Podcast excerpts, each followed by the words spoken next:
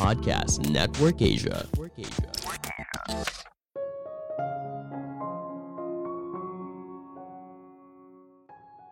Kamu bisa berhasil mempengaruhi orang lain bahkan jauh sebelum kamu membujuknya.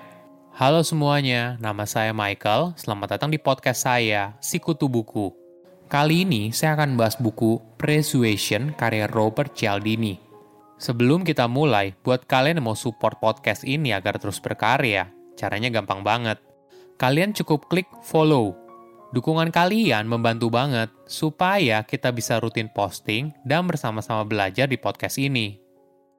Buku ini membahas bagaimana cara mempengaruhi dan membujuk orang lain. Menariknya, orang yang pandai membujuk orang lain melakukannya sebelum dia mengucapkan rayuan atau bujukannya. Hal ini yang berusaha ditekankan oleh penulis, yaitu persuasion, sebuah proses untuk menciptakan kondisi yang kondusif bagi seorang agar dia bisa menerima pesan dengan baik bahkan sebelum dia mendengarnya. Ibaratnya seperti yang pernah dikatakan oleh ahli strategi perang Sun Tzu, setiap pertempuran sudah dimenangkan bahkan sebelum dimulai. Dalam hidup, kita pasti sering kali berusaha untuk meyakinkan orang lain – entah itu untuk sebuah proyek terbaru, meyakinkan pasangan, dan sebagainya. Keahlian ini bisa membantu kita untuk mendapatkan apa yang kita inginkan dalam hidup. Saya merangkumnya menjadi tiga hal penting dari buku ini. Pertama, menciptakan kondisi ideal. Banyak orang mungkin sudah tahu kalau persuasion artinya berusaha untuk membujuk orang lain untuk bilang iya, membuat orang itu setuju dengan proposal yang kamu berikan, setuju dengan cara berpikirmu, dan sebagainya. Namun bagaimana dengan persuasion? Ini yang dilakukan oleh banyak tenaga penjual, negosiator, dan marketer yang hebat. Mereka banyak menghabiskan waktu untuk meramu apa yang akan mereka lakukan dan katakan sebelum melakukannya. Jadi persuasion itu adalah segala hal yang kamu lakukan sebelum kamu meminta apa pun dari orang tersebut. Sebagai contoh, penulis punya rekan yang memberikan jasa konsultasi yang mahal bagi para perusahaan besar Temannya sering mengeluh karena banyak perusahaan berusaha untuk membuat dia menurunkan harga. Hingga suatu hari, temannya menemukan sebuah teknik yang membuat para perusahaan besar itu berhenti berargumen soal harga. Jadi setelah presentasi bisnisnya selesai dan sebelum memberikan informasi kalau harga yang ditawarkan adalah 75 ribu dolar, dia lalu membuat gurauan kalau dia tidak akan memberikan penawaran harga 1 juta dolar untuk jasa yang ditawarkan. Ketika dia membuat gurauan ini, dia sadar kalau perwakilan dari perusahaan tersebut tidak menawar harga asli yang ditawarkan, yaitu 75 ribu dolar. Inilah yang terus dia lakukan. Setiap kali presentasi, dia akan melakukan gurauan yang sama terus-menerus. Kenapa hal ini terjadi?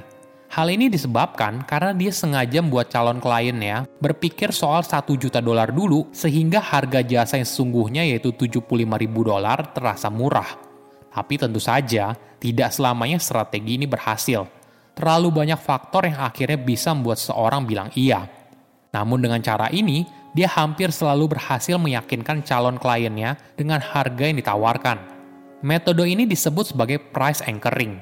Ketika kamu berusaha menetapkan sebuah harga yang menjadi patokan konsumen untuk membuat sebuah keputusan.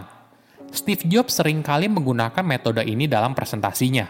Sebagai contoh, ketika Steve mengumumkan harga iPad terbarunya, dia awalnya menunjukkan harga 999 dolar dan mengatakan kalau harga ini merupakan harga yang banyak orang bersedia bayar untuk sebuah gadget terbaru.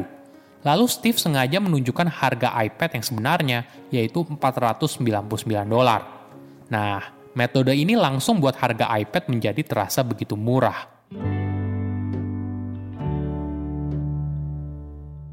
Kedua, fokus manusia yang terbatas. Pada dasarnya, manusia hanya bisa fokus pada satu hal pada satu waktu yang sama. Ketika ada sesuatu yang menarik perhatian, maka kita cenderung mengabaikan hal lain. Manusia juga tidak membuat keputusan berdasarkan masukan yang paling benar atau sesuai. Namun kita membuat keputusan berdasarkan informasi yang kebetulan sedang kita fokuskan di momen tersebut. Ada eksperimen yang menarik jika kita bertanya kepada seorang, apakah kamu bahagia?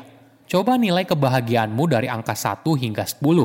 Dia akan berusaha mengingat kejadian terkini saat mereka bahagia atau hal baik yang terjadi di dalam hidup mereka.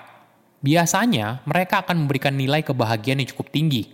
Namun ketika pertanyaannya sedikit diubah seperti ini, apakah kamu tidak bahagia? Coba nilai kebahagiaanmu dari angka 1 hingga 10. Pertanyaan ini akan mengalihkan fokus orang tersebut kepada kejadian buruk yang terjadi di dalam hidup mereka. Hasilnya, mereka biasanya memberikan nilai yang lebih kecil. Ini fakta yang menarik. Tidak ada hal dalam hidup yang lebih penting selain dari hal yang sedang kamu pikirkan sekarang. Penulis memberikan contoh. Banyak orang merasa kalau tiba-tiba saja kita tidak bisa menggunakan kedua kaki kita, maka hidup kita akan menderita. Faktanya, banyak riset ilmiah membuktikan orang yang lumpuh dari panggul ke bawah sama bahagianya dengan orang biasa. Ketika kita berpikir tentang menjadi lumpuh, kita fokus pada satu hal negatif yang besar, yaitu tidak bisa menggunakan kaki. Pikiran ini tentu saja membuat kita merasa menderita. Namun orang yang lumpuh sejatinya tidak selalu memikirkan keadaan tersebut setiap saat sebagian besar waktunya juga dihabiskan untuk fokus ke hal lain, misalnya pekerjaan, hobi, acara TV, berbicara dengan teman, dan sebagainya. Ini adalah pelajaran yang sangat berharga. Ketika kita terlalu fokus memperhatikan satu hal, maka kita cenderung melebih-lebihkan hal tersebut. Ada fakta lain yang menarik. Biasanya ketika kita berusaha untuk membujuk orang lain, kita berusaha berdebat, meyakinkan, dan memberikan mereka segudang alasan namun cara ini biasanya merupakan cara tersulit dalam mengubah pemikiran orang lain. Jauh lebih mudah apabila kamu mengalihkan perhatian mereka. Jika kamu berhasil, sering kali kamu sukses mengubah keputusan tersebut walaupun mungkin saja hanya di momen itu.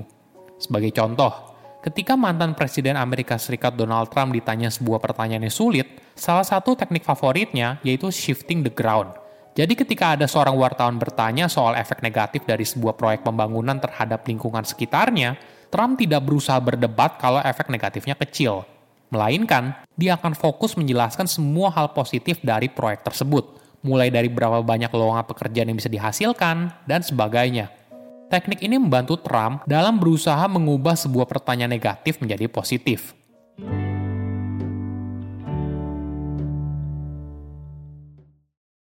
Ketiga, menciptakan sebuah ikatan.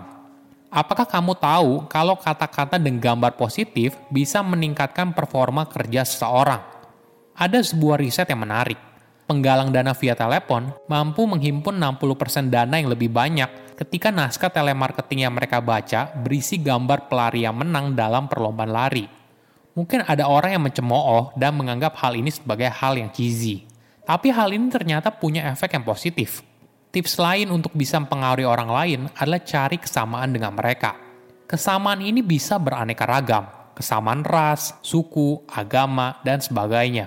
Tanda kalau kamu sudah membangun kesamaan dengan orang lain adalah ketika orang tersebut menggunakan kata kita saat berbicara.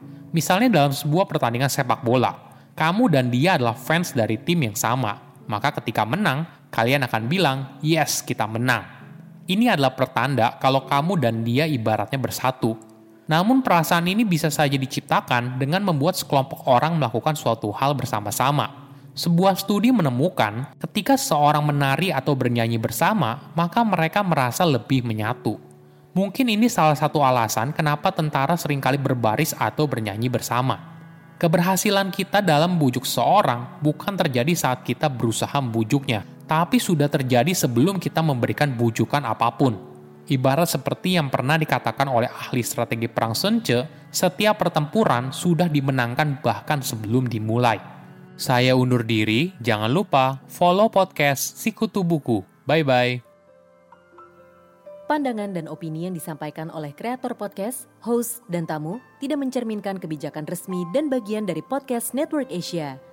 Setiap konten yang disampaikan mereka di dalam podcast adalah opini mereka sendiri dan tidak bermaksud untuk merugikan agama, grup etnik, perkumpulan, organisasi, perusahaan, perorangan, atau siapa pun dan apa pun.